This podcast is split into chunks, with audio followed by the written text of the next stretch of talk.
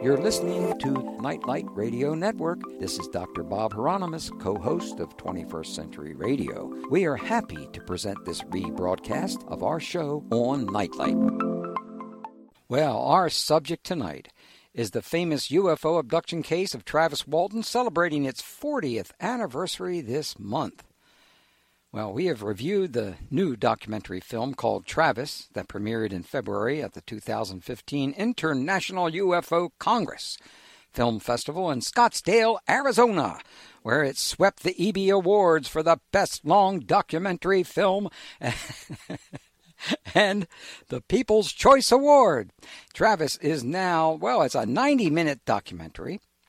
It's a film recounting of the now world famous 1975 UFO abduction of Travis Walton and the impact it has had on his life over the intervening 40 years. Wow, that's longer than we've been on, on the air on 21st Century Radio. Now, on the lives of others who were also involved. Now, you can view the trailer at TravisWaltonTheMovie.com. That's TravisWaltonTheMovie.com. Jennifer W. Stein is a self taught filmmaker who never went to film school. She is an entrepreneur uh, who started making films in the 1990s while running a non-profit organization, well, organizations, raising her two children and running a special events business. Well, it looks like she's doing everything. She's an everything type of person. Since 1999, Jennifer has been making documentary films and has won numerous EB awards for her UFO related film work. In 2012, Jennifer won two Open Minds International UFO Congress EB Film Festival Awards for her co production of the Disclosure Dialogues with Ron James. She again succeeded in winning two more EBs at the 2015 Open Minds Film Festival for her film Travis, the true story of Travis Walton which she co produced with Bob Terrio. I hope I pronounced Bob's last name correctly. Did I pronounce Bob's last name correctly? Yes, you did. I did. Did I win a prize? Uh, uh, of course. okay, well, I just won two. Another DVD. Okay, thank you. I just also won $200,000 for that one, friends. See what happens when you listen to 21st Century Radio? Or at least what I think that happens. How did you find your way into filmmaking, Jennifer? Well, I um, was always trying to do things economically, and I realized that I could do it myself rather than hiring somebody else to do stuff. And that's how I started making films. And then I realized that it was a powerful way to communicate story.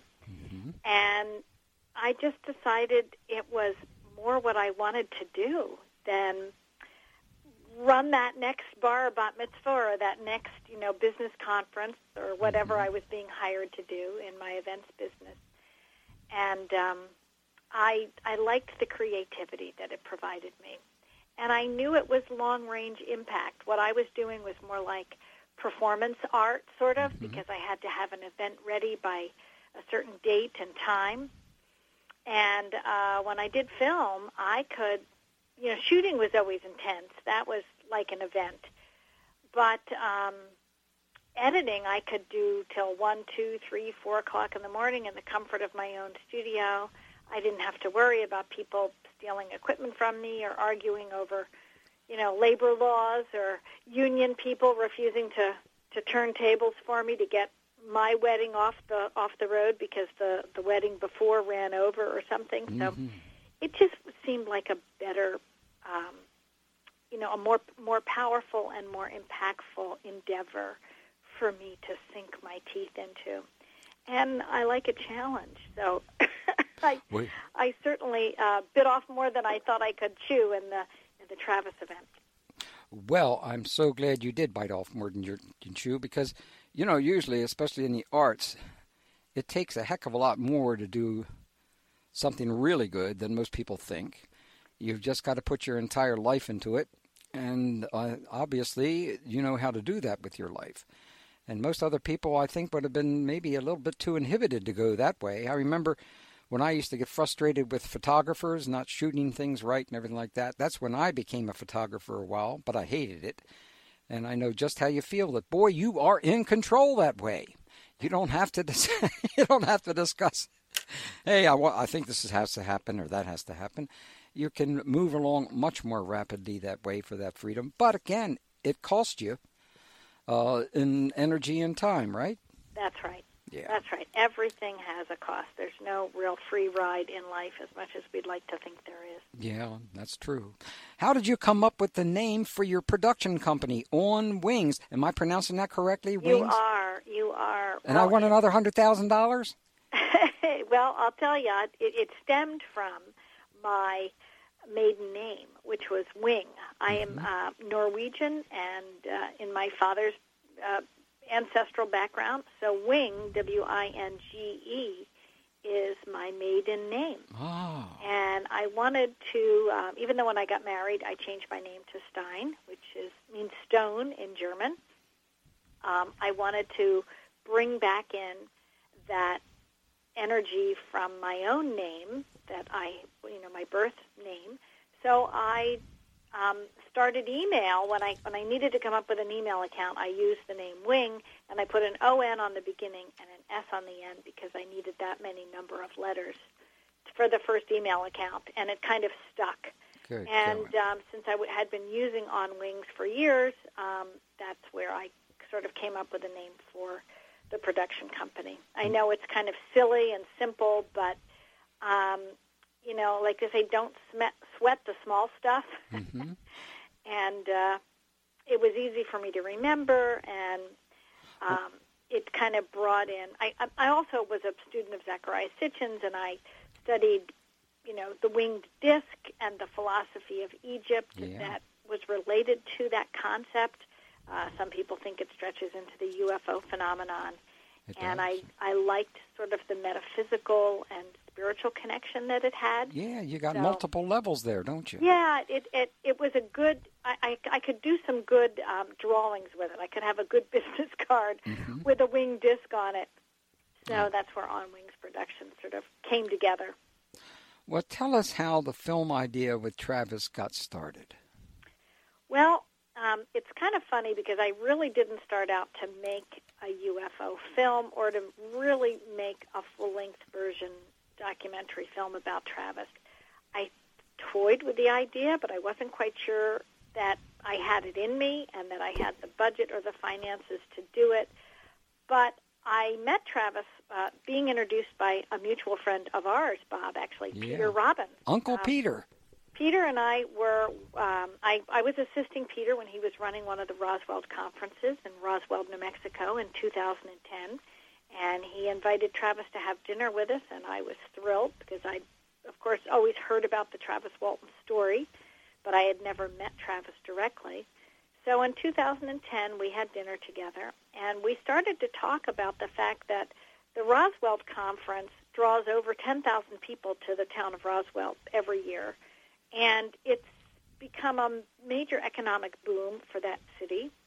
And most of the people there are grateful to talk, share, acknowledge the Roswell story, um, and it's it's it's just become a very important conference. So we were having dinner with Travis, saying, you know, Travis, your story is just as important as the Roswell story. Yeah, for Have sure. you ever considered doing a conference around your story somewhere in northern Arizona? And he had, but of course, running a conference is a lot different than being invited to speak at a conference. It can be daunting putting a conference together. And Peter and I had a lot of experience doing that. I myself professionally, because I was an event coordinator for uh, you know, 15, 18 years, and I'd done weddings, bar and bat mitzvahs, conferences, you know, all sorts of things, you name it. And Peter knew that about me, and Peter also had been a consultant on a lot of conferences like McMinnville and Roswell and Exeter and the Experiencer Speak conference up in Maine, as well as a number of other conferences over the last, you know, 20 years that he's been on the speaking circuit. So he said, how about Jen and I uh, become like conference coaches, and we start meeting and talking and emailing with you about how to put it together. And there are certain logical steps. So one of the things Travis wanted to do, this, this does get back to the film, and I'll, I'll get there quickly. one of the things Travis wanted to do in hosting a conference is to be able to take people back to the actual site where his abduction took place, which was up in the Sitgreaves National Forest. It's a plateau that's about 7,000 feet high. It's the largest ponderosa pine forest in the world. And in November, it could be snowing up there, which actually it did this year at the conference.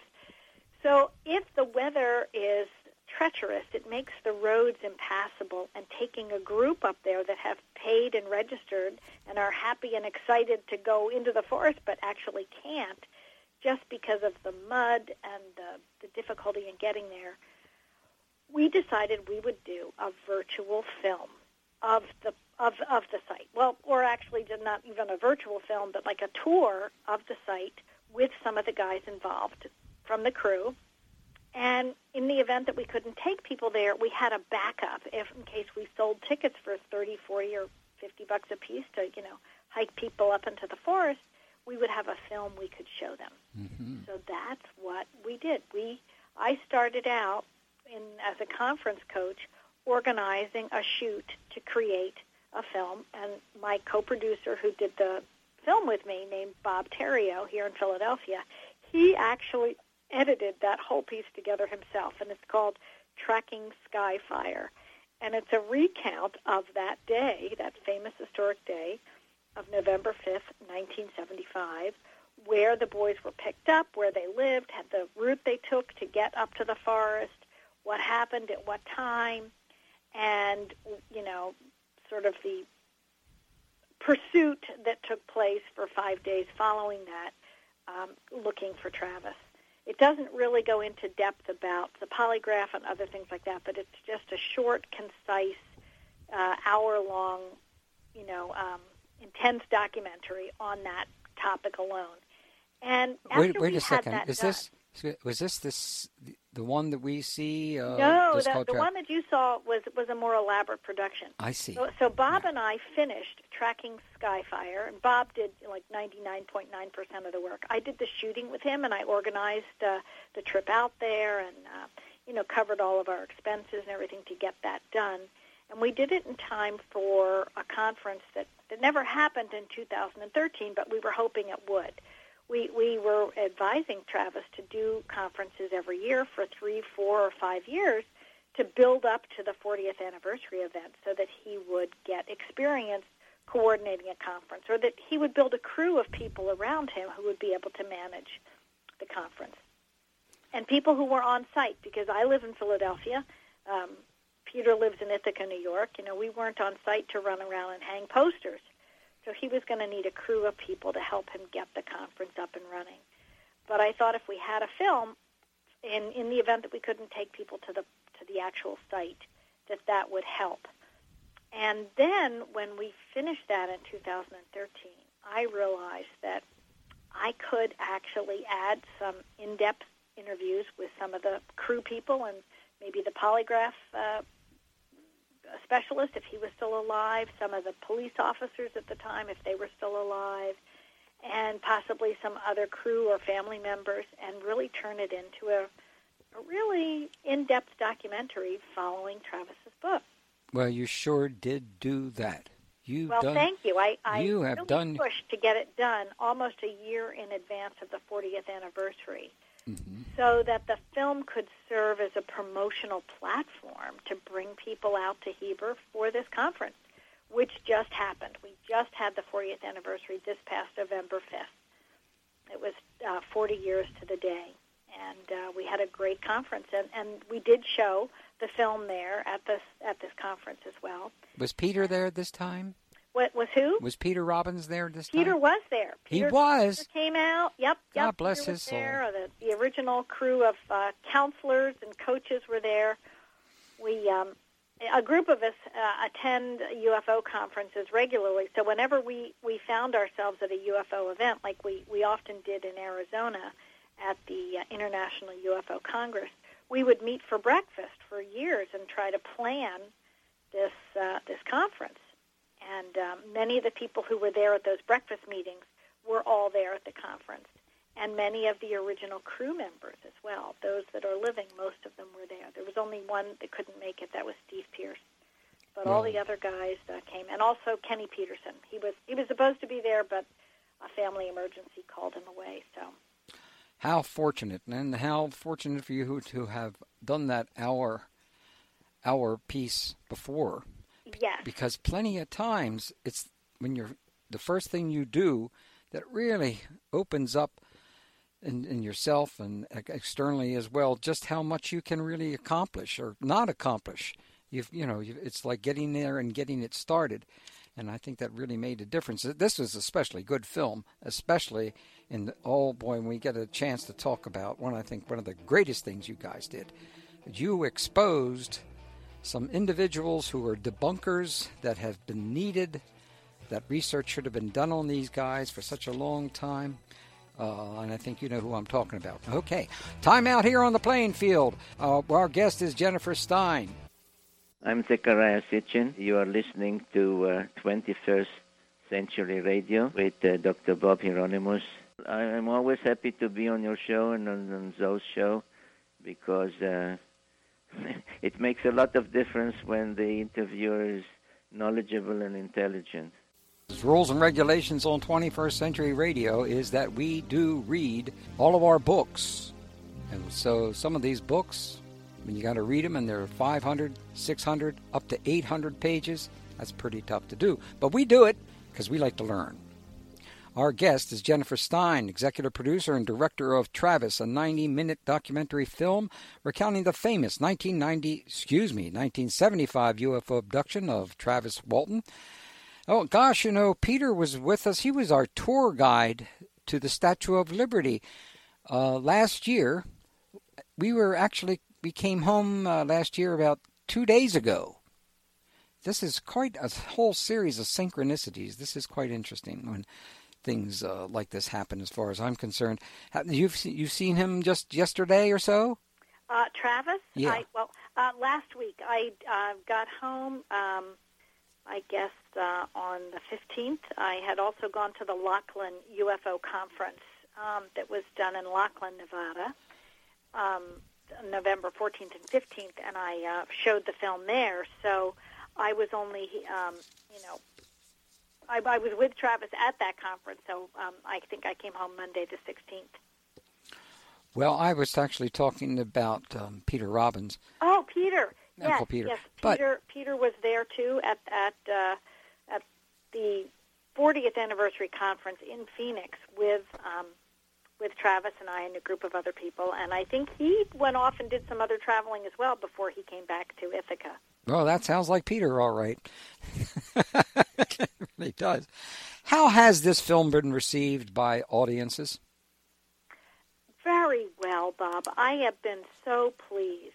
Almost um, immediately, I was getting phone calls. Um, from the International UFO Congress, people who had been at the Congress picked up the film and returned home with it. Some people from Canada, people from Australia, England, um, even South America, Hawaii. People were calling me to arrange screenings, as well as a number of uh, MUFON groups around the country. They were also calling me because I'm a member of MUFON. So uh, people immediately asked if they could screen it and show it, and I've done a lot of Skype and uh, calls with different groups after the film was shown if I couldn't be there in person. So I have been very, very pleased with the turnout that and, and the response from the film. You know, people tend to think that the Fire in the Sky film that was done by Paramount in 1993 was telling the true story, and it's really not um, the true story of what happened to Travis. It's close to the story, but it's a fictionalized version of the story. Mm-hmm. Not all the characters were particularly the same in that film, and the actual events that happened on board the craft were very different. So the audience who sees this film is really very grateful to actually get the facts clear and straight. Um, I think it helps not to muddy the water, especially when you're dealing with a phenomenon that's as out of the box as this mm-hmm. one. Sure. You really want to have the story straight. And Travis's story is really significant and unique for for many reasons, and I think that's what attracted me to wanting to really document and archive this for future generations because um, who knows if we're going to have books in another 60 years, right? Yeah, that's a very sad problem, and I'm so glad you're involved in making sure that uh, people spend some time reading because it's with the younger people, it's a serious problem. Yes, they, they the younger generation gets their information in sound bites, right? And right. they don't know history. And um, I think that the Travis Walton case is not only a significant UFO story, but it's a significant story for beginning to open people's minds and shift their consciousnesses about the reality of whether or not we're alone in the universe. And there's a good chance we're not. Oh, I don't think there's a chance in any in the world that we're this. I mean, I think it's overwhelming. But you know, uh, you but your film does more than even that. Do you know why? Yes, you'd probably know why. Well, tell I'll, me, Bob. I'll tell you... you why. Because you see, you know, uh, we've been doing shows for well, I've been involved in doing shows over forty some years. But uh, one of the biggest questions that all of us had, especially that back there in the uh, 70s, 80s, and, and, and, and then in the 90s, was who in the world was giving Phil Klass the money to do the kind of things that he was doing? Yes. you guys, you guys hit it right on the head, and you did it so well. And uh, I, you know, no UFO researcher should. There's not a single UFO researcher that should not. Well, let's put it this way: all of them have to see this film because all of us had our suspicions. But the kind of research you did proved beyond a shadow of a doubt that Phil Klass was involved in some ways uh, with uh, the FBI and others, and he was a, de- a paying, he was a, a debunker that was actually paying other people to debunk. This yeah. is we none of us could figure this out. Uh, yes. So, uh, well, I spent a lot of time reading his files in Philadelphia. It's very interesting to me that his files are archived along with um, the gentleman who was responsible for the Condon report. Mm-hmm. Um, oh, his name was Robert Condon. Yeah. Um, and also uh, the former head of astronomy from Harvard University. That's Don Menzel. Was a big debunk- debunker for a long time. His name was um, Don Menzel. Menzel. Howard Menzel. Yeah.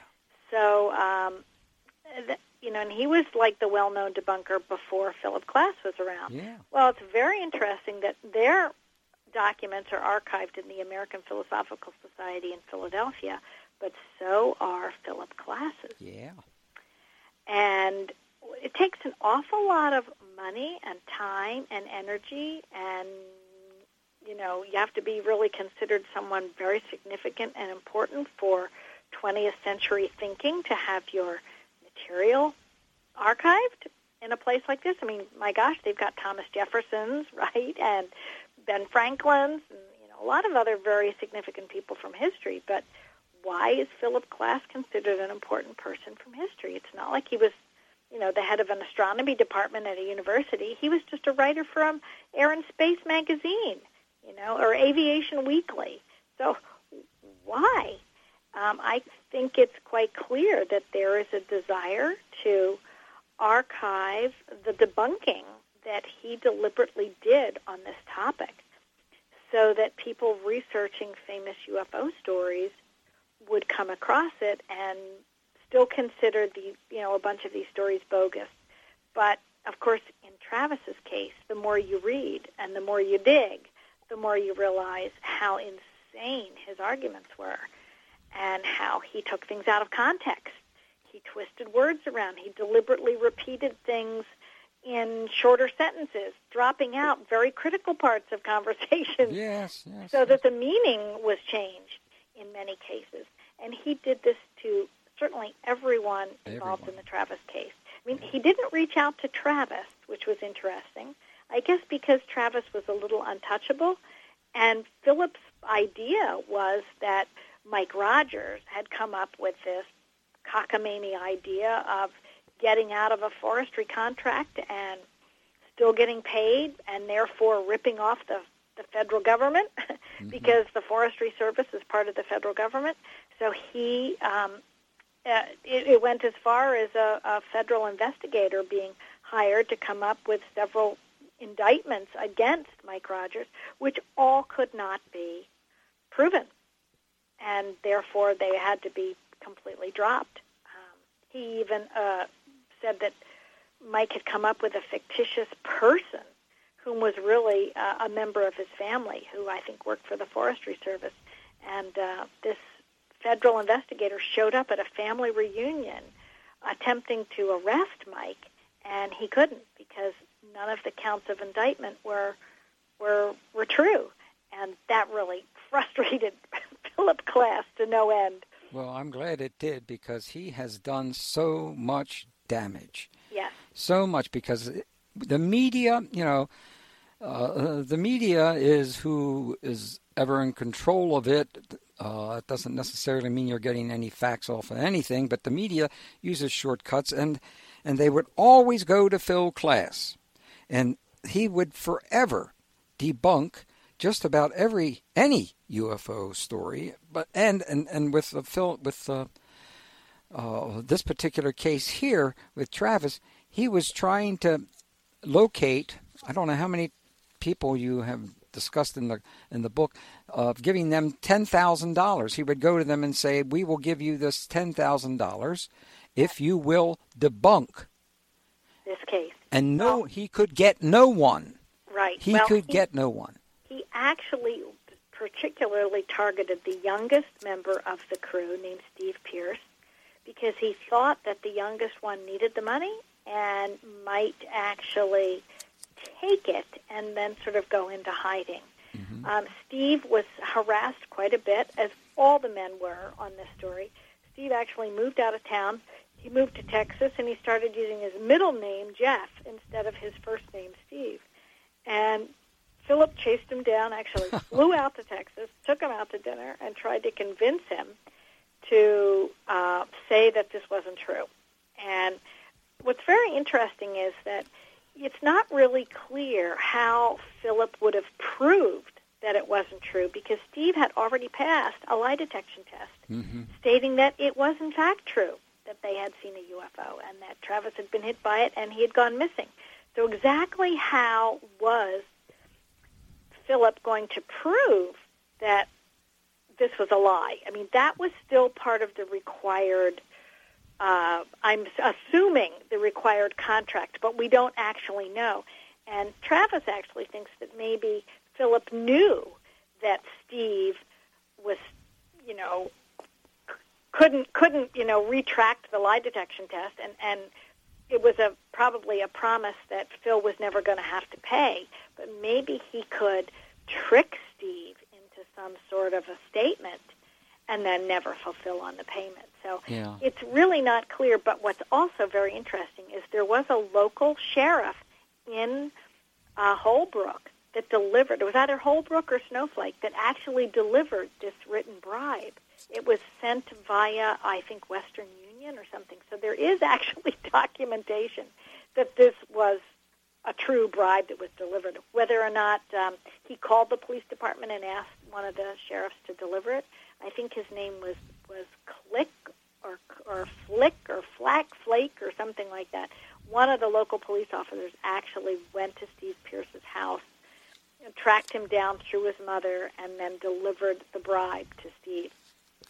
Well, uh, you know, there the entire group, of course, including Travis, took many lie detector tests. Yes, it how, wasn't just how okay. One. How many did they fail? Uh, they didn't fail any of them. There was one guy that had an inconclusive because he got all flustered and he didn't finish the test and he walked out. And oh. I think that was Allen Dalis. Yeah, that was in um, the very beginning, though. That right? was in the very beginning. That's yeah. when Travis was still missing, and these mm-hmm. boys were essentially being accused of murder. That's right. Yeah. And they were afraid that if they, um, by taking this test, that would be tr- they would be tricked somehow Yeah. into admitting a murder that they didn't do, and they would be arrested and thrown in jail and possibly tried for murder, and maybe even spent the rest of their lives in prison if Travis didn't come back. I mean, there were a lot of unknowns going on. It's probably why this case made international news hmm because it was immediately a homicide story, a UFO story, and a missing person story. You know, and and bizarre at that. So once it was out of the box, the story was out of the box, right? You, you, you couldn't like pack it back into some neat little story of some, you know, misidentified missing person or some object or something that was misidentified. It was there were over 500 people looking for Travis in the woods. I mean, everybody knew about this in northern Arizona. And, And boy, so- and again, the film so does this so well. You get to see how how how much damage to all of these, all of the people that were involved in it, had when they had the face. Uh, and of course, they didn't necessarily.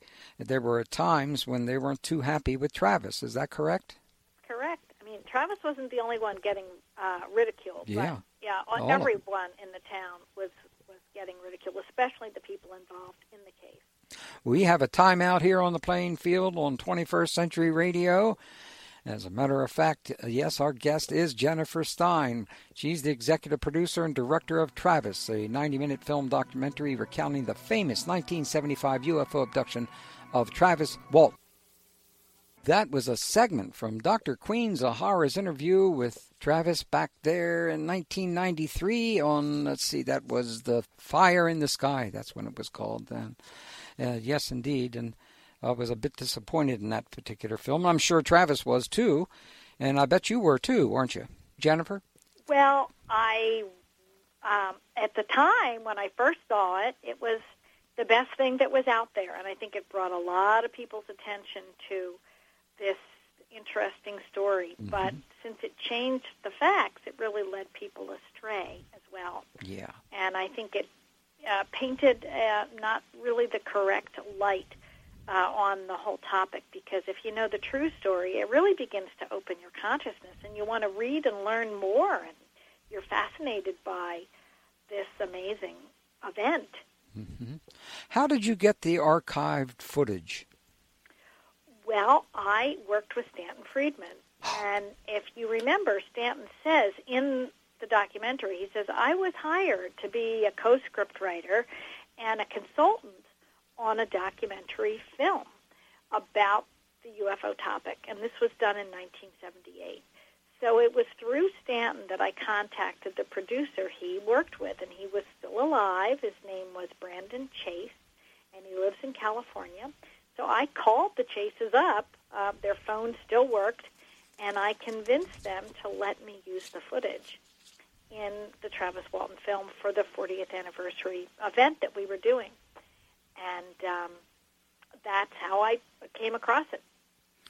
Well, Stan Friedman has been a real pillar in the research community in this area. He's one of the great leaders.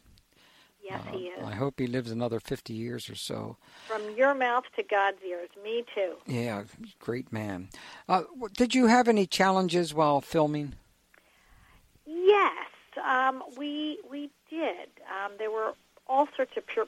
You know, there's there's always issues that come up. You know, you always have mic issues and whatnot. The location up in the forest was quite difficult to get to, especially with a lot of equipment because you had to hike in there, and it's about maybe I don't know a quarter of a mile hike uh, from the nearest road, from the rim road. So we eventually, Travis and I, making so many trips back and forth to the car and up to the site and back and forth, that we finally decided we'd like clear a path. So we spent a half a day moving boulders and chopping down small trees in order to drive closer into the site so we didn't have to schlep so much equipment. I was convinced we were going to actually destroy the rental car I had arranged to get. Um, but we, we didn't, and uh, that was a challenge. We also used, um, we had a wonderful uh, camera assistant who came up from the Gilbert area in Arizona that Travis had found. His name is Gary Hilton, and he flies a helicopter drone. It's a small little camera mounted on a on this cute little drone that lifts up into the air, and uh, we lost one of those in the forest. So Travis and I actually had to spend a day finding it, and we were, you know, worried we were going to be lost, run out of water, uh, run out of cell phone power, and um, not really know where we were because we had to hike into a part of the forest that was sort of, you know, uh, off the beaten track, so to say. We we wanted to capture this beautiful rim that is that you hear described so beautifully. We wanted to capture this plateau. So we took a risky move and we decided to fly a drone off a very rocky, steep cliff in 60-foot ponderosa pine trees.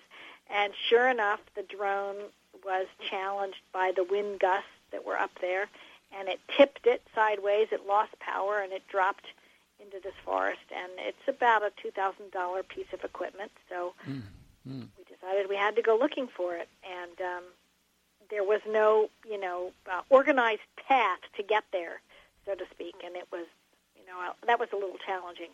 How did you get? Is that how you got the aerial shots above the forest floor? Yes, that's yeah. how we got it. That's really impressive filmmaking. Yes. Really, it is. Yes. Uh, again, great camera people and a drone. Boy, I, I didn't know how uh, you got. uh, I and you didn't have that much experience with drones yourself, right? I didn't know how to fly them at all, and you actually are not allowed to fly them unless you are an experienced pilot and you have a pilot's license, because they don't want these running into airplanes. And if you you could send it five miles up, and literally it could fly into a you know a prop plane or into an engine of a jet or something, and uh, cause that plane to crash. So you have to know what you're doing with these. Mm, um, yeah. No uh, easy feat. Wow. I was very, very, very grateful that uh, Gary was interested in our project and uh, came up and helped us with it. Now, before we go into next hour, are you going to be with us a little bit next hour? Yes, I am. Oh. I'm going to be standing by. I understand you'll be with Travis, and if yeah. there's a problem with his phone or anything like that, I'll be here. Good going. Now, why, again, I'm going to repeat this. Uh, we touched on in the beginning. Uh, why has Travis's case remained one of the most famous cases of UFO abduction on record? Well, there aren't too many cases where all there were where there are seven people that observe a craft that there there's a direct encounter where someone goes missing and someone's missing 5 days and all the crew members who were on this crew took lie detector tests and eventually all passed these lie detection tests and the whole town was involved in hunting for him so the number of people involved in this case is huge from the get-go and, you know, again, lie detection is something that's quite expensive to yeah, have sure done. Is. So for them to have taken multiple lie detection tests or polygraph tests, it's almost unheard of uh, in a uh, in a UFO case. So it brings more validity to the story. And then when you start to explore what Travis actually experienced, encountering more than one type of species and seeing more than one type of craft and being in some sort of aircraft hangar maybe or underground bunker or mothership somewhere up in the air. I mean, we don't know where he was, but his descriptions are fascinating. And he also did not have the typical type of abduction as was portrayed in the Fire in the Sky mm-hmm. film. It wasn't a uh, abduction in the case where you know, he's knocked out. Well, yes, he was knocked out, but but it wasn't like he was taken while he was asleep or he was paralyzed. When Travis woke up on that table, he had full control of his abilities, although he was in a weakened state. But he had full memories of what happened to him. Nothing about his memories were suppressed or needed the actual regression to come forward. He was only regressed because of the post-traumatic stress he was experiencing. So his case is very unique. And in, one other thing I like to point out to people is that Travis never had a choice to come forward or not, which is a, what a lot of people do, you know, think a lot about. if they've had, they say they get a regression, they realize they've had an abduction experience, or they have missing time. Nobody knows about it, so they can keep it quiet if they don't want to come forward with it. But Travis never had a choice. He was famous while he was missing mm-hmm. because it broke as a homicide story and as a missing person story and a UFO story. So by the time he came back, there had been hundreds of people who had been looking for him for five days in the woods. So there was no putting it back in Pandora's box. And it must have been so hard for the others uh, because they were being charged, uh, many people, especially even members in their family, uh, certainly people in the town, thought that the, that they indeed may have murdered Travis. That's right. And they were all very close to him. I mean, you know, that's what is so ironic about this, because they were a real team. This was a this was a team that worked hard for years together. Uh, you know, lifetime friendships and things of that nature. So it was uh, it, it's quite different than most any other case that I've I've ever seen or read about. Uh, but I got to tell you again, what you accomplished by setting the record straight in regards to especially the, the debunking is much more important than I think, well, most people would first understand because, you know, I'm sure you were conscious as to what was going on back there in the in the 70s, 80s, and 90s with debunking, and you, you know, you, you, especially a broadcaster like ourselves, we were forever attacked uh, by doing any shows on UFOs and that kind of thing, and uh, it really uh, made it really I think what it did for that particular crew is that they really bonded in such a way that they became uh, much stronger but boy they still had a lot of pain to go through. It takes an awful lot to be put down time in and time again. Uh, i'm an artist you're an artist you know how it is you're always going to be criticized no matter what right Right. You, you, there's no way in the world you're going to please over 30 or 40 percent of the people, uh, especially when you're doing work that happens to have any importance history to it. So, what would you like to leave with us before we go into next hour and uh, and brother uh, brother Travis is going to join us? Well, I would just say to your listening audience, you're in for a treat. You're going to get to talk to the man himself. Now this has got this guy obviously has uh, really knows himself. You know that old phrase, "Man, know thyself, presume not God to scan. The proper study of mankind is man." Remember that one? As above, so below.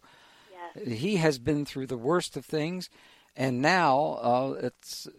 I can't say he's going to be going through the best of things, but it's a heck of a lot better than it used to be. And we'll be back with our guest Jennifer Stein and of course Travis Walton in just five or six minutes. This is 21st Century Radio. I'm what's left of the alleged Dr. Bob Hieronimus, a lowly PhD hanging out in this part of the universe. And of course, it's such a big place, I hardly know where it is most of the time. Our executive producer and research assistant, who is my boss and likes to push me around an awful lot, and she gets away with it all the time because she's bigger than I am. And Noah Dankner, Noah Dankner, who holds the world's record of uh, bench pressing 622 pounds. Now, uh, that's a lot of weight, it's true. But, you know, Noah Dankner is less than 115 pounds. How does he do it? Well, he must have a couple of UFOs helping him along the way. And of course, uh, we are going to be joined tonight by two people this hour. Jennifer Stein, she's the executive producer and director of Travis, a 90 minute documentary film recounting the famous 1975 UFO abduction of Travis Walton, and uh, we'll be joined by Travis in just a little while, too. Now, let me give you an introduction to Travis. Sit up straight out there. No talking. That's right. Feet flat on the floor, eyes straight ahead. And you can chew gum. We allow you to chew gum every now and then. Now, Travis Walton was born February the 10th, 1953. He is an, was an American logger who was allegedly abducted by a UFO on November 5, 1975, while working with a logging crew in the Apache Sitgreaves National Forest in Arizona. Walton could not be found, but he reappeared after a five day search. The Walton case has received mainstream publicity and remains one of the best known instances of alleged alien abduction. UFO historian Jerome Clark, an old friend of ours, remember he did the UFO uh, volumes one and two. He gave us a half a dozen of them. We passed them out to the rest of the planet, and boy, do they love them. And he writes that quote Few abduction reports have generated as much controversy as the Walton case. It is furthermore one of the very few alleged alien abduction cases with some corroborative eyewitnesses, like six others, and one of the few alleged abduction cases where the time allegedly spent in custody of the aliens plays a rather minor role in the overall account. UFO researchers Jenny Randles, and there's a fellow here by Peter Halge, or Hugh, well, it's going to be one or the other, write that, quote, Neither before or since has an abduction story begun in the manner related by Walton and his co-workers. That, that's the voice of authority. it didn't sound like it, did it? Well, furthermore, the Walton case is singular in that the victim vanished for days on end with police squads out searching. It is an atypical close encounter of the fourth kind, CE4, which bucks the trend so much that it worried some investigators, others, and others to defend it. Now, I don't know if Travis has gotten back to us yet. Are you with us? Yes? Yes, he is. Indeed. Travis? Hello. Hello, Travis. How are you tonight? I'm fine. That's a good thing, too. Do you know you joined us on 21st Century Radio back in 1993 when, when my wife interviewed you and was a you did a great job. Remember that? Yeah, I'm, you do. That just stands out. well, then, yeah. Well, she's yeah.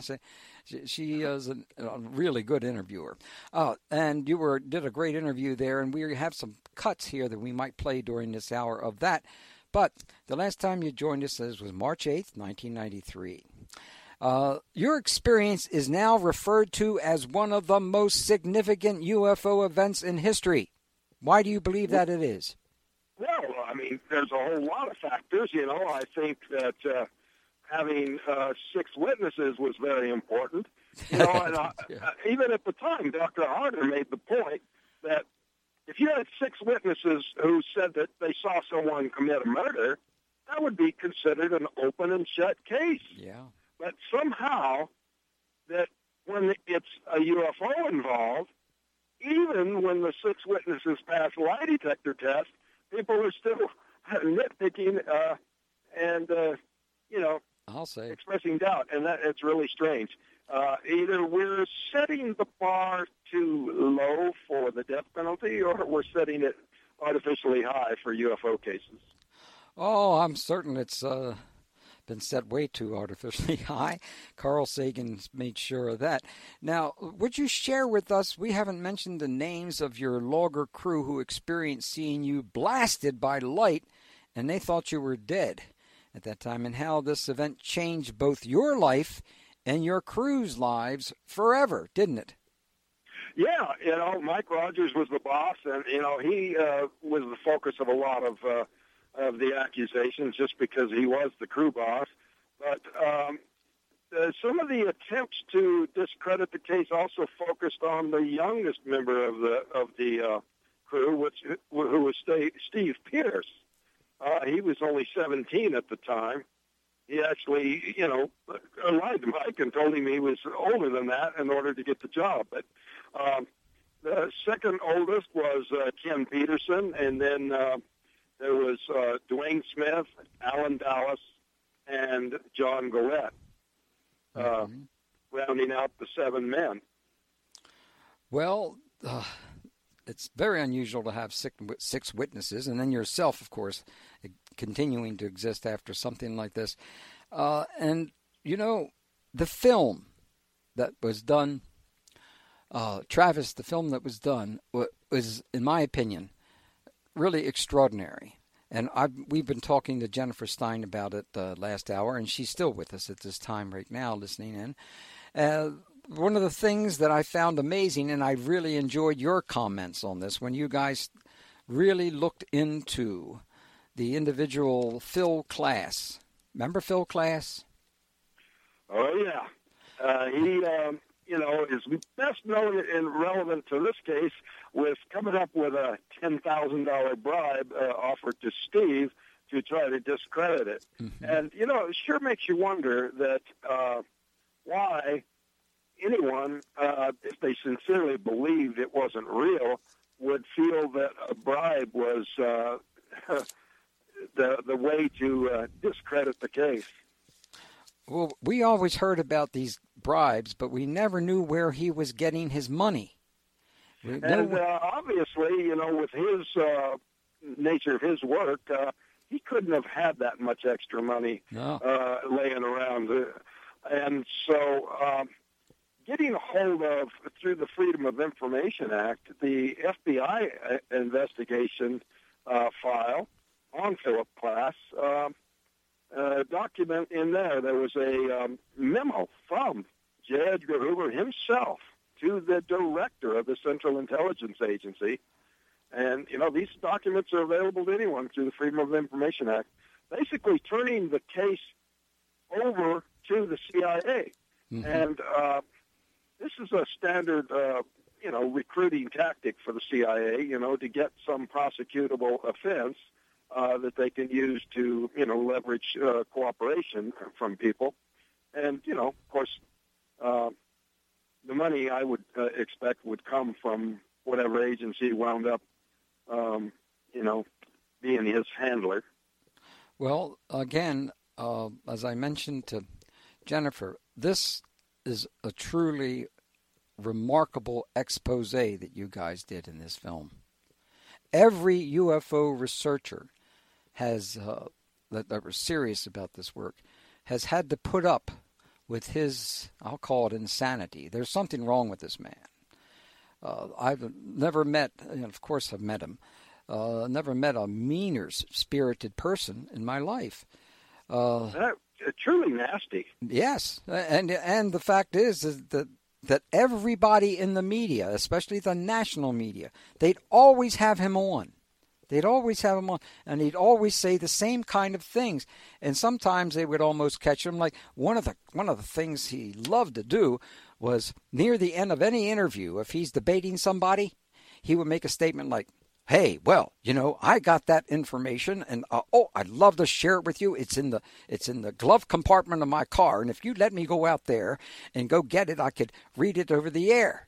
And of course, they say, no, we haven't got time for that. And and of course, at the end of the program, uh, it was overheard that really he didn't have anything like that in his glove compartment. It was a total bluff he'd get away with yeah. all kinds of things like that.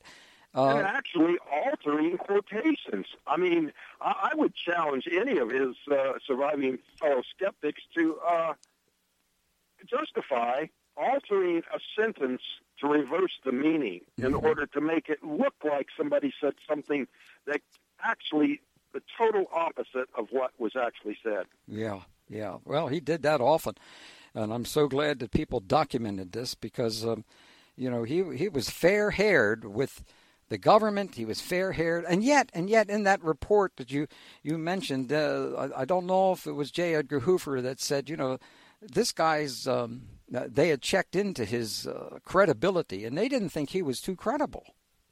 yeah, they said. Uh, uh, the Bureau should be most circumspect in any future dealings with him. and they actually said see what was it? Uh, didn't seem to be in full possession of his faculties. I so. mean, that's an awful lot to say, Travis. Jeez, whiz.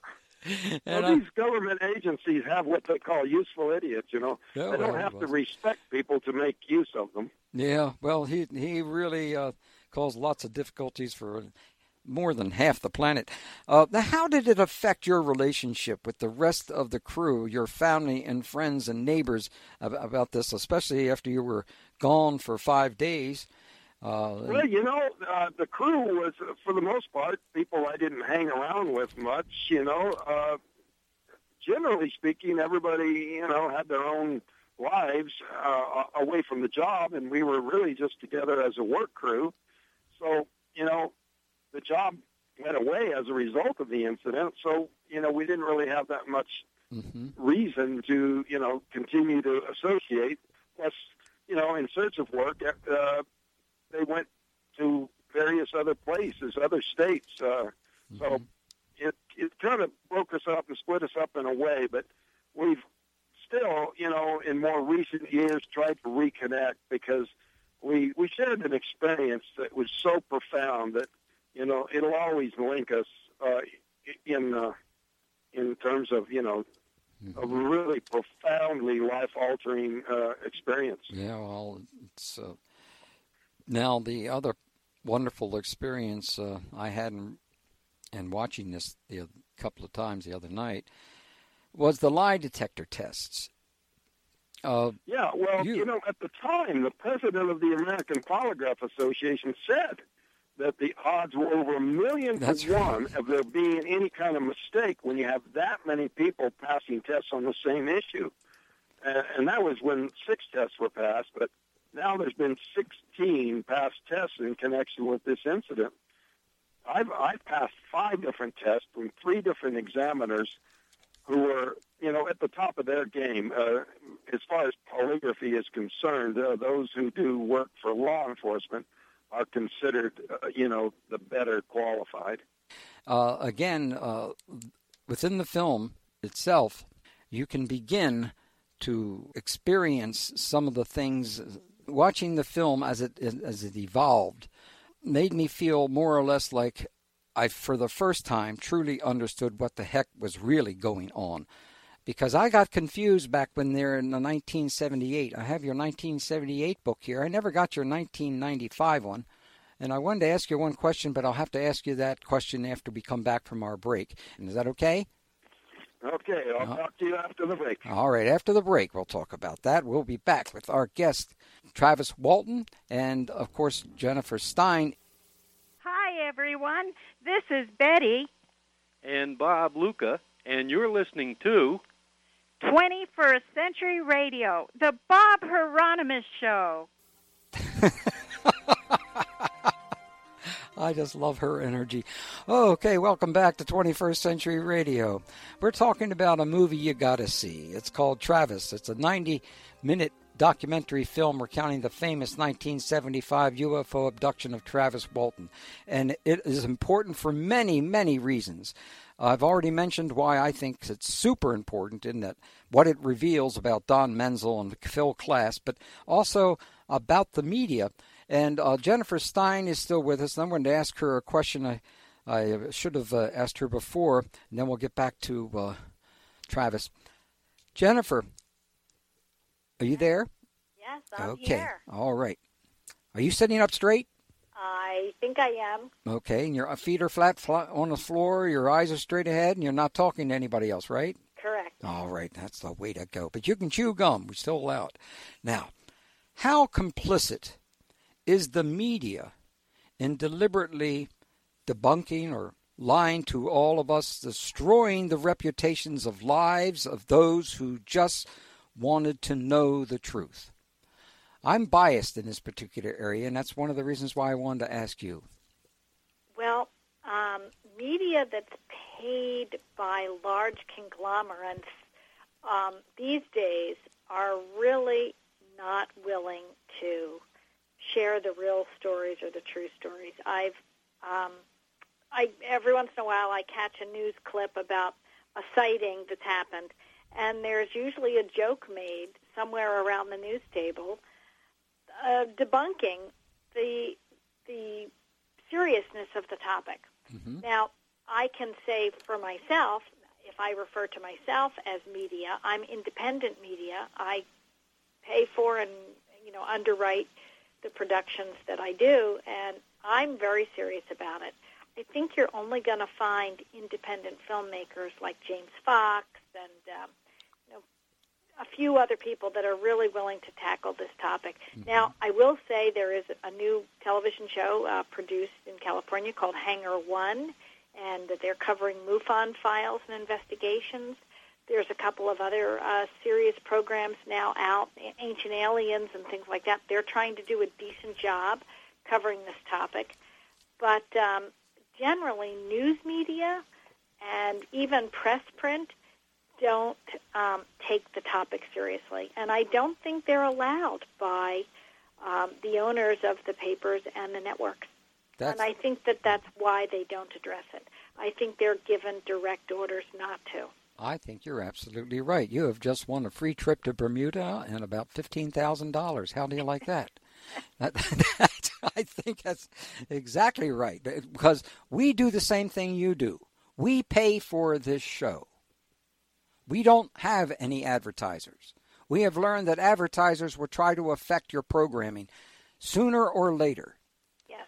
And we obviously were into this for the experience of of educating and especially getting other people to read uh, books, and that's the reason why I put so much emphasis on on books. Um, so let, let me ask uh, Travis. Travis, Yes. did you hear my question about the media? Would you like me to read Well, it again? Yeah, and you know, it's it's they don't have to actively uh, reinstitute this prohibition.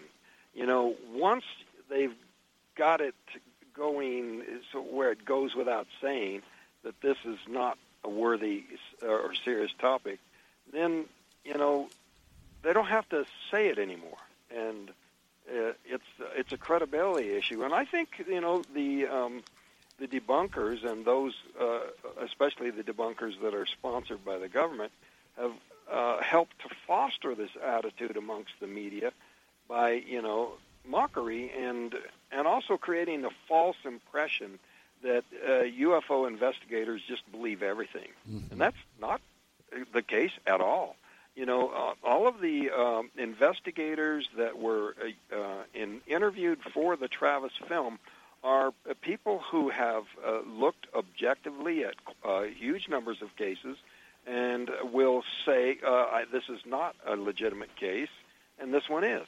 So you know, it's a false impression that that they just you know are uncritical when they actually do have some very strict investigative protocol to separate the good cases from those that are you know explainable in other terms. Yes, and and of course, uh, has the media let up on you yet?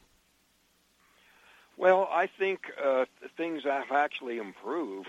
it's it's remarkable. Uh, you know, there was a television interview here recently that uh, was quite uh, favorable, and the local paper uh, did a front page article that was uh, very uh, uh, favorable. So there's been a sea change, uh, and it's because the kind of evidence that is presented in this film is is is filtering out, and it's finally getting through uh, to people uh, near and far. You know, um, and it's it's something that's taken on a life of its own. I'm I'm getting um, emails and contact uh, from around the world in some very obscure places that you never would have thought. You know, Tanzania and Moldova, and you know, so some pretty uh, exotic places. You know who would have really loved to have read your book and seen your film? Jimi Hendrix. Did you know he had UFO sightings? Well, you know, it's not just him; it's a lot of musicians. Yeah, yeah. Developed a theory about this that there's something uh, called an alien muse. In Mhm. other words, a lot of creative people, not just in uh, music, but in acting and even in scientific areas, have had their experiences uh, that inspire them to, um, you know, you know, to a, a higher level of, uh, you know, I think it's their own product, but it's inspiration. hmm Well, the I know that uh, also, of course, John Lennon had an experience there in New York City. Yet, uh, uh, sitting out on his uh, little balcony at the hotel uh, with his girlfriend at that time. It certainly wasn't uh, his particular wife at that time, and and he's sitting out there naked and seeing a UFO come in about three or four hundred feet above their hotel. Um, that's quite an experience that doesn't change. But I found out that there are many individuals I know. Uh, I know who would love to see one. For most of all, uh, Ziggy Marley and the Marley family Because I know that uh, again you have a very close tie. A lot of rock and rollers just are deeply involved in this. Paul McCartney, etc. Well, anyway, Well, Muhammad Ali came I- here that's right. to train uh, uh, for the next fight immediately after my experience here.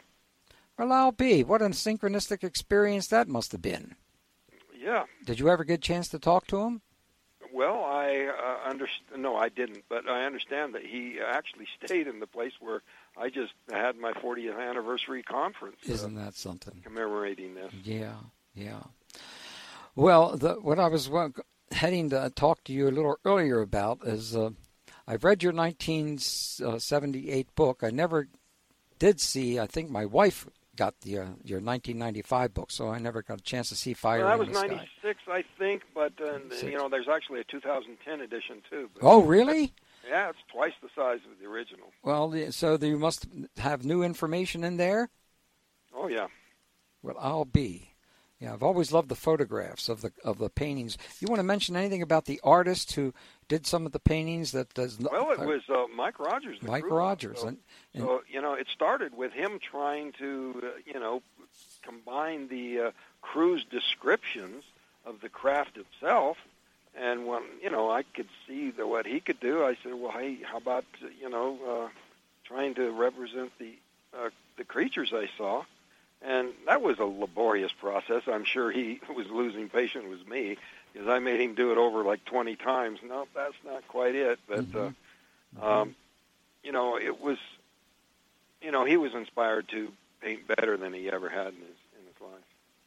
Well, I wonder if he was over ever uh, what used to be called uh, by Paul McCartney overshadowed in this experience. Uh, you know, I don't think I don't think uh, you would accept this theory or or necessarily Jennifer, but I don't think this was an accident that it happened to you. I know that you you uh, at first your views of that abduction were have have changed a bit since um, over the over the last forty years.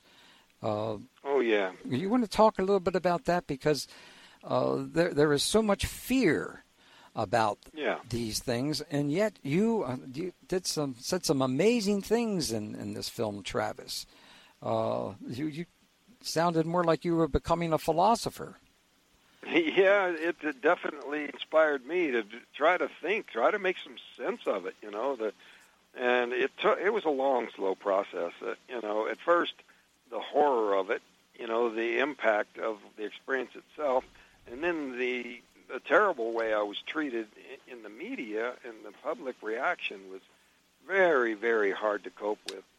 So, you know, I had to dig deep. I had to do a lot of thinking at the time the incident happened, you know, it was just so totally uh, terrifying that I, you know, basically, you know, lost control of my, uh, you know, uh, courage, my fear. It just overcame me in a way that, you know, it's just hard to explain. And I've tried to, you know, uh, lay out the the factors that made me lose control so so completely Mm-hmm. to, to regain consciousness and feel immediately the pain, the, the, something desperately, desperately wrong inside. That's the beginning feeling. And then the feeling that I can't get enough air, that I'm, I'm struggling to, to breathe, and it's just, you know, it, it's a suffocating feeling, and suffocation is something that will generate panic. You know, to suddenly see these creatures so close and realize, you know, where I was.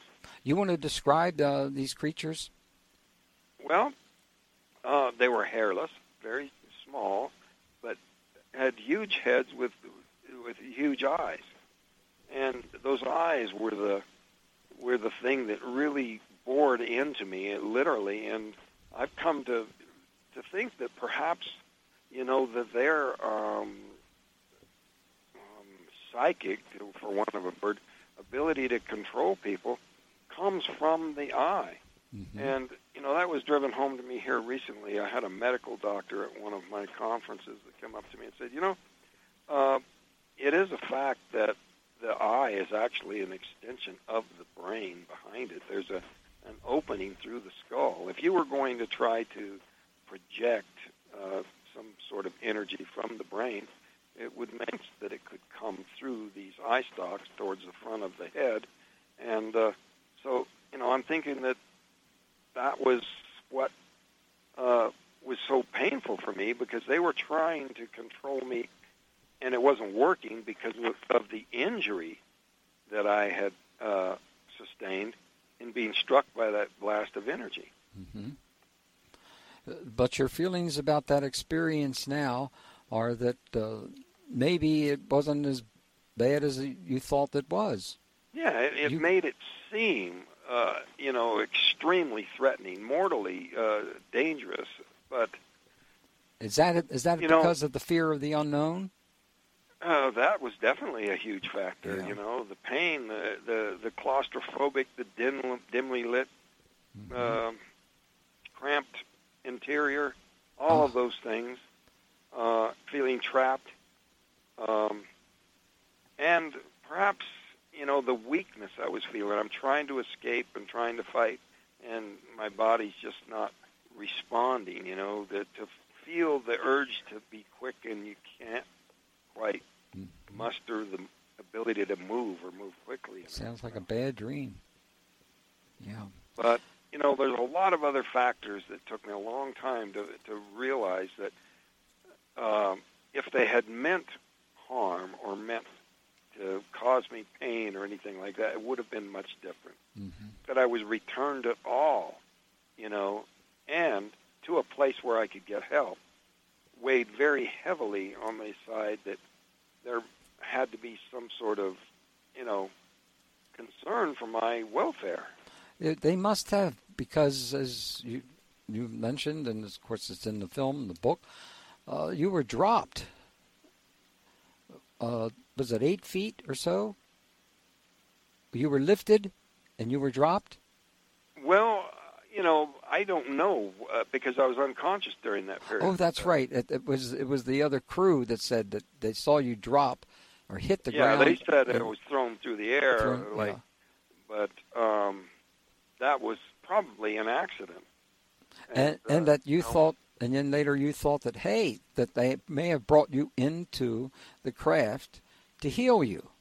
Yeah, to revive me. You know, and it's possible, you know, the violence of that blast of energy throwing me through the air, and I'm, you know, they described my my body hitting the ground like a dead man, and mm-hmm. you know, just, you know, John said like a sack of meat, like a sack of bones, you know, mm-hmm. uh, and they immediately were uh, screaming at each other. They said that he's dead, he's dead, because it was that violent. So, you know, if they had, you know, grabbed my body up and took off, uh, you know, I'd have probably been dead. Uh, you know, the nearest hospital was over an hour away. Mm-hmm. So it's probably a good thing that they were frightened away long enough for me to be taken aboard and and um, revived. Well, that's a real that's a real experience of growth there. Wow, because you know we've done some interviews with uh, my dear friend David Jacobs, and he has a book out now that we're sending a copy to you.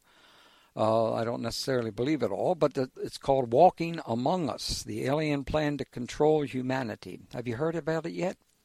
I've heard of his, you know, he's a he's a good friend, but I just do not agree with his take on uh, these things, you know, and it's it's kind of a self-fulfilling circumstance when he's any description of uh, alien uh, human interaction that varies from this very limited scenario is really just a screen memory. I mean, mm-hmm. you, know, you could just as easily claim that the the terrifying part's a screen memory. You know, I, I mean, if you can, if you go to try to accept this part and reject that part on the basis of what, you know? Yeah. Well, I want to thank you for your perspective on that because I think it's important. Uh, and if you'd rather us not send you this book, we'll send you a different one.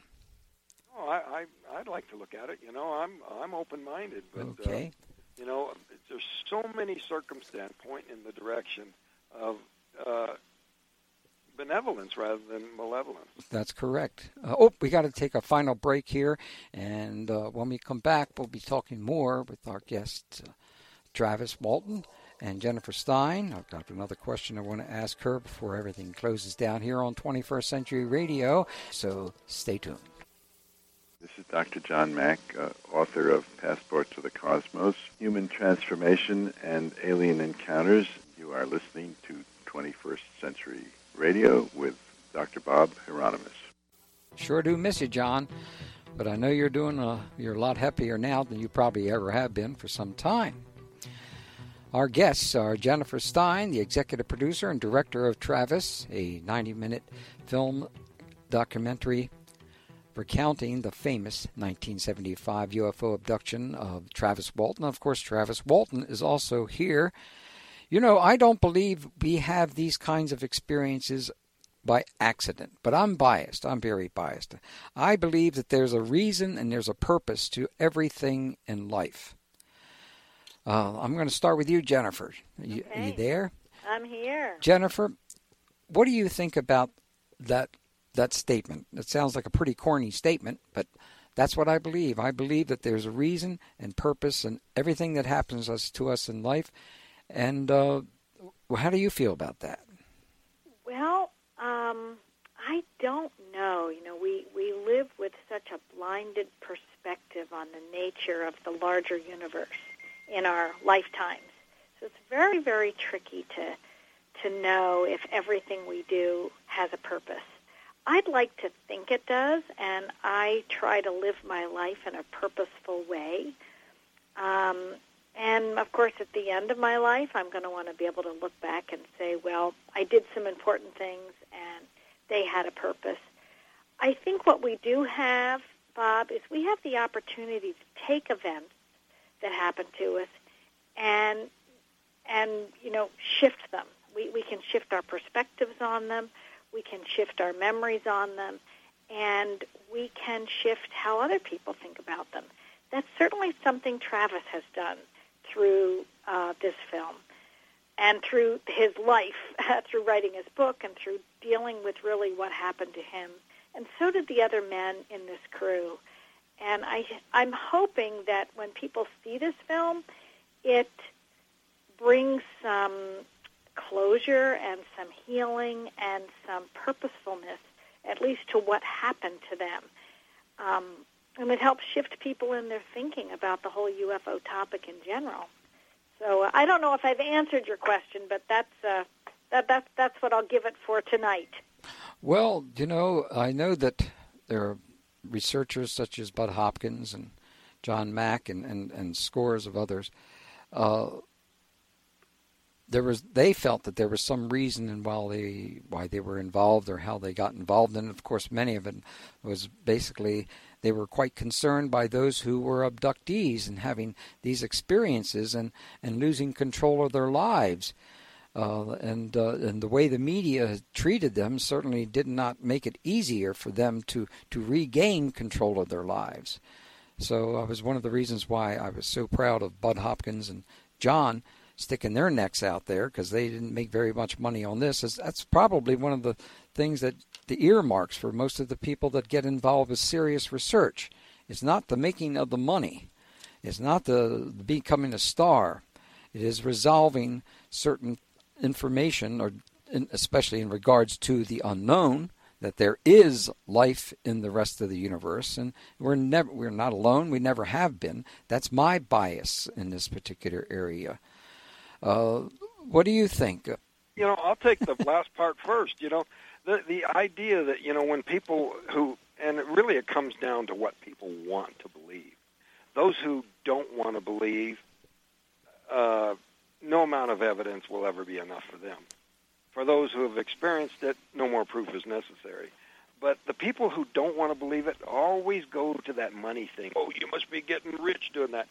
Nobody, not not Jennifer with this film, no none of the investigators, nobody could possibly be motivated by the money that's in this field because that's not there. You know, it's a spice, it's a labor of love, and it's a dedication to an idea mm-hmm. uh, or a, a collection of ideas. And you know what you were saying about you think that you know you're in control of your life. That's that's a profound question. And like you said, I've become quite the philosopher. In, you know, in my book, even the, even the 2010 edition, I I quote Aristotle saying, you know, that we shouldn't you know, I, I was talking about all the coincidences that had happened, and I, Yeah. I said we shouldn't attach too much uh, significance to coincidence because, as Aristotle said, uh, it's inevitable that the unusual will sometimes occur. Mm-hmm. In other words, you know, these things happen. That just even even when line up in spectacular ways, uh, chance would suggest that eventually that's going to happen anyway. But you know, I've I've really had some things come into my life in the last six years that um, really have pushed me in the other direction. Tell tell us about the Big of on the idea of free agency, but you know, it really seems like the universe delivers circumstances and events at times that are just defy coincidence. Too many, a long series of incidences for it to just be a random accident. Can you give us some examples in your life? Well, you know, a lot of them are personal, you know, but uh, you know, I listed some of the coincidences that were just in connection with the, the connection between the various people, the actors, you know, and how these things just kind of, you know, you know, it's just kind of curious, you know, Mm-hmm. that uh, one of the extras was a cousin, and uh, you know that I'd never met, and uh, you know, like uh, the one of the documentaries that had been done on my case was narrated by James Earl Jones, Whoa, boy. played across from Arnold Schwarzenegger, who played across from uh, Robert Patrick, who was played Mike Rogers in in Fire in the Sky. So lots of coincidences about you know hmm you know people, places, and things. What do you think the purpose was with you in this particular experience? Well, I've really resisted that it was me being their plan. Now, uh, Steve, Allen, you know, really go in. Now I think Kenny's leaning that way that that they were laying for us, that they were waiting for us, that they knew we would be coming there. Hmm. And you know, there's several routes that we could have left the contract, so they would have had to have been right on top of things, or they observed that we were leaving by the way. And Mhm. so, you know, like I said, I've resisted the idea. And, and you know, it, when I jumped out of the truck and headed towards there, Allen, Allen was saying that it looked to him I was being drawn towards it. Hmm. He said this summer in an interview, and Steve said this, you know, that, that he thought it was under some outside control. But I've always said, hey, wait a minute. It felt to me like it was my own uh, brazen impulse. Uh, but Yeah, because you wanted to get as close to it as possible. Is am I wrong? Yeah, Yeah, and, and to get a closer look, I was Yeah. curious. I thought it would take off. You know, all those ideas were in my head, but but they argued, well, if they have mind control, they can make it your idea too. Yeah, I guess they could. Uh, but you, there have been many experiences in which uh, UFOs took off immediately as toward when any someone came towards them in the past. Yeah. So you had every reason to believe that that's quite possible for them to get up and go. Because uh, from what I understand, it could be uh, uh, ships like that could have some type of radiation that might not be healthful to anybody. Yeah, and so you know, for their own good, they're going to try to keep the their distance. But you know, part of my thought about that taking off is, you know, when we're driving woods, we'll spot you know the wild horses or wild animals, you know, and you yell, "Hey, look, look, look!" And you know, by the time the crew looks, eh, you know, it's dead. So, you know, it's very common to see something, and you know, if you don't look, you're going to miss it. Yeah. What's next for you, you uh, Travis? What do you? Where are you going to do Well, next? my next trip is to Hong Kong. I've never been there, but I'm The Hong Kong. Wow. on uh, December fifth. Uh, Are, are, are you married? uh, no, No. uh, So you're free to go, travel where you need to go yeah. without any worries and concerns about that. So you're going to be going to Hong Kong, and uh, you're going to continue this particular work. Is there anything that you really want to to leave with our audience tonight in regards to the, this work? Well, you know, I think it's very important. My main uh, uh, goal is to make people realize that these things, this is this is a real phenomenon. At the same time, uh, they have to realize that it's not all true. There are misidentified uh, ordinary objects, and and the people who are working in this field recognize that. Right. So, you know, Yeah. people need shape. You know, in, in my in my book, I lead with condemnation without investigation is the height of ignorance. My main plea is take a look at the evidence. Good going. And with that, we got to go. Thank you, Travis and Jennifer, for joining us. Uh, on the web, traviswaltonthemovie.com. Travis's website is www.travis-walton.com. 21st Century Radio is produced by Hieronimus and Company. Our executive producer and research assistant is Laura Kortner. Our engineer is Anita Brockington, and I'm Dr. Bob Hieronimus.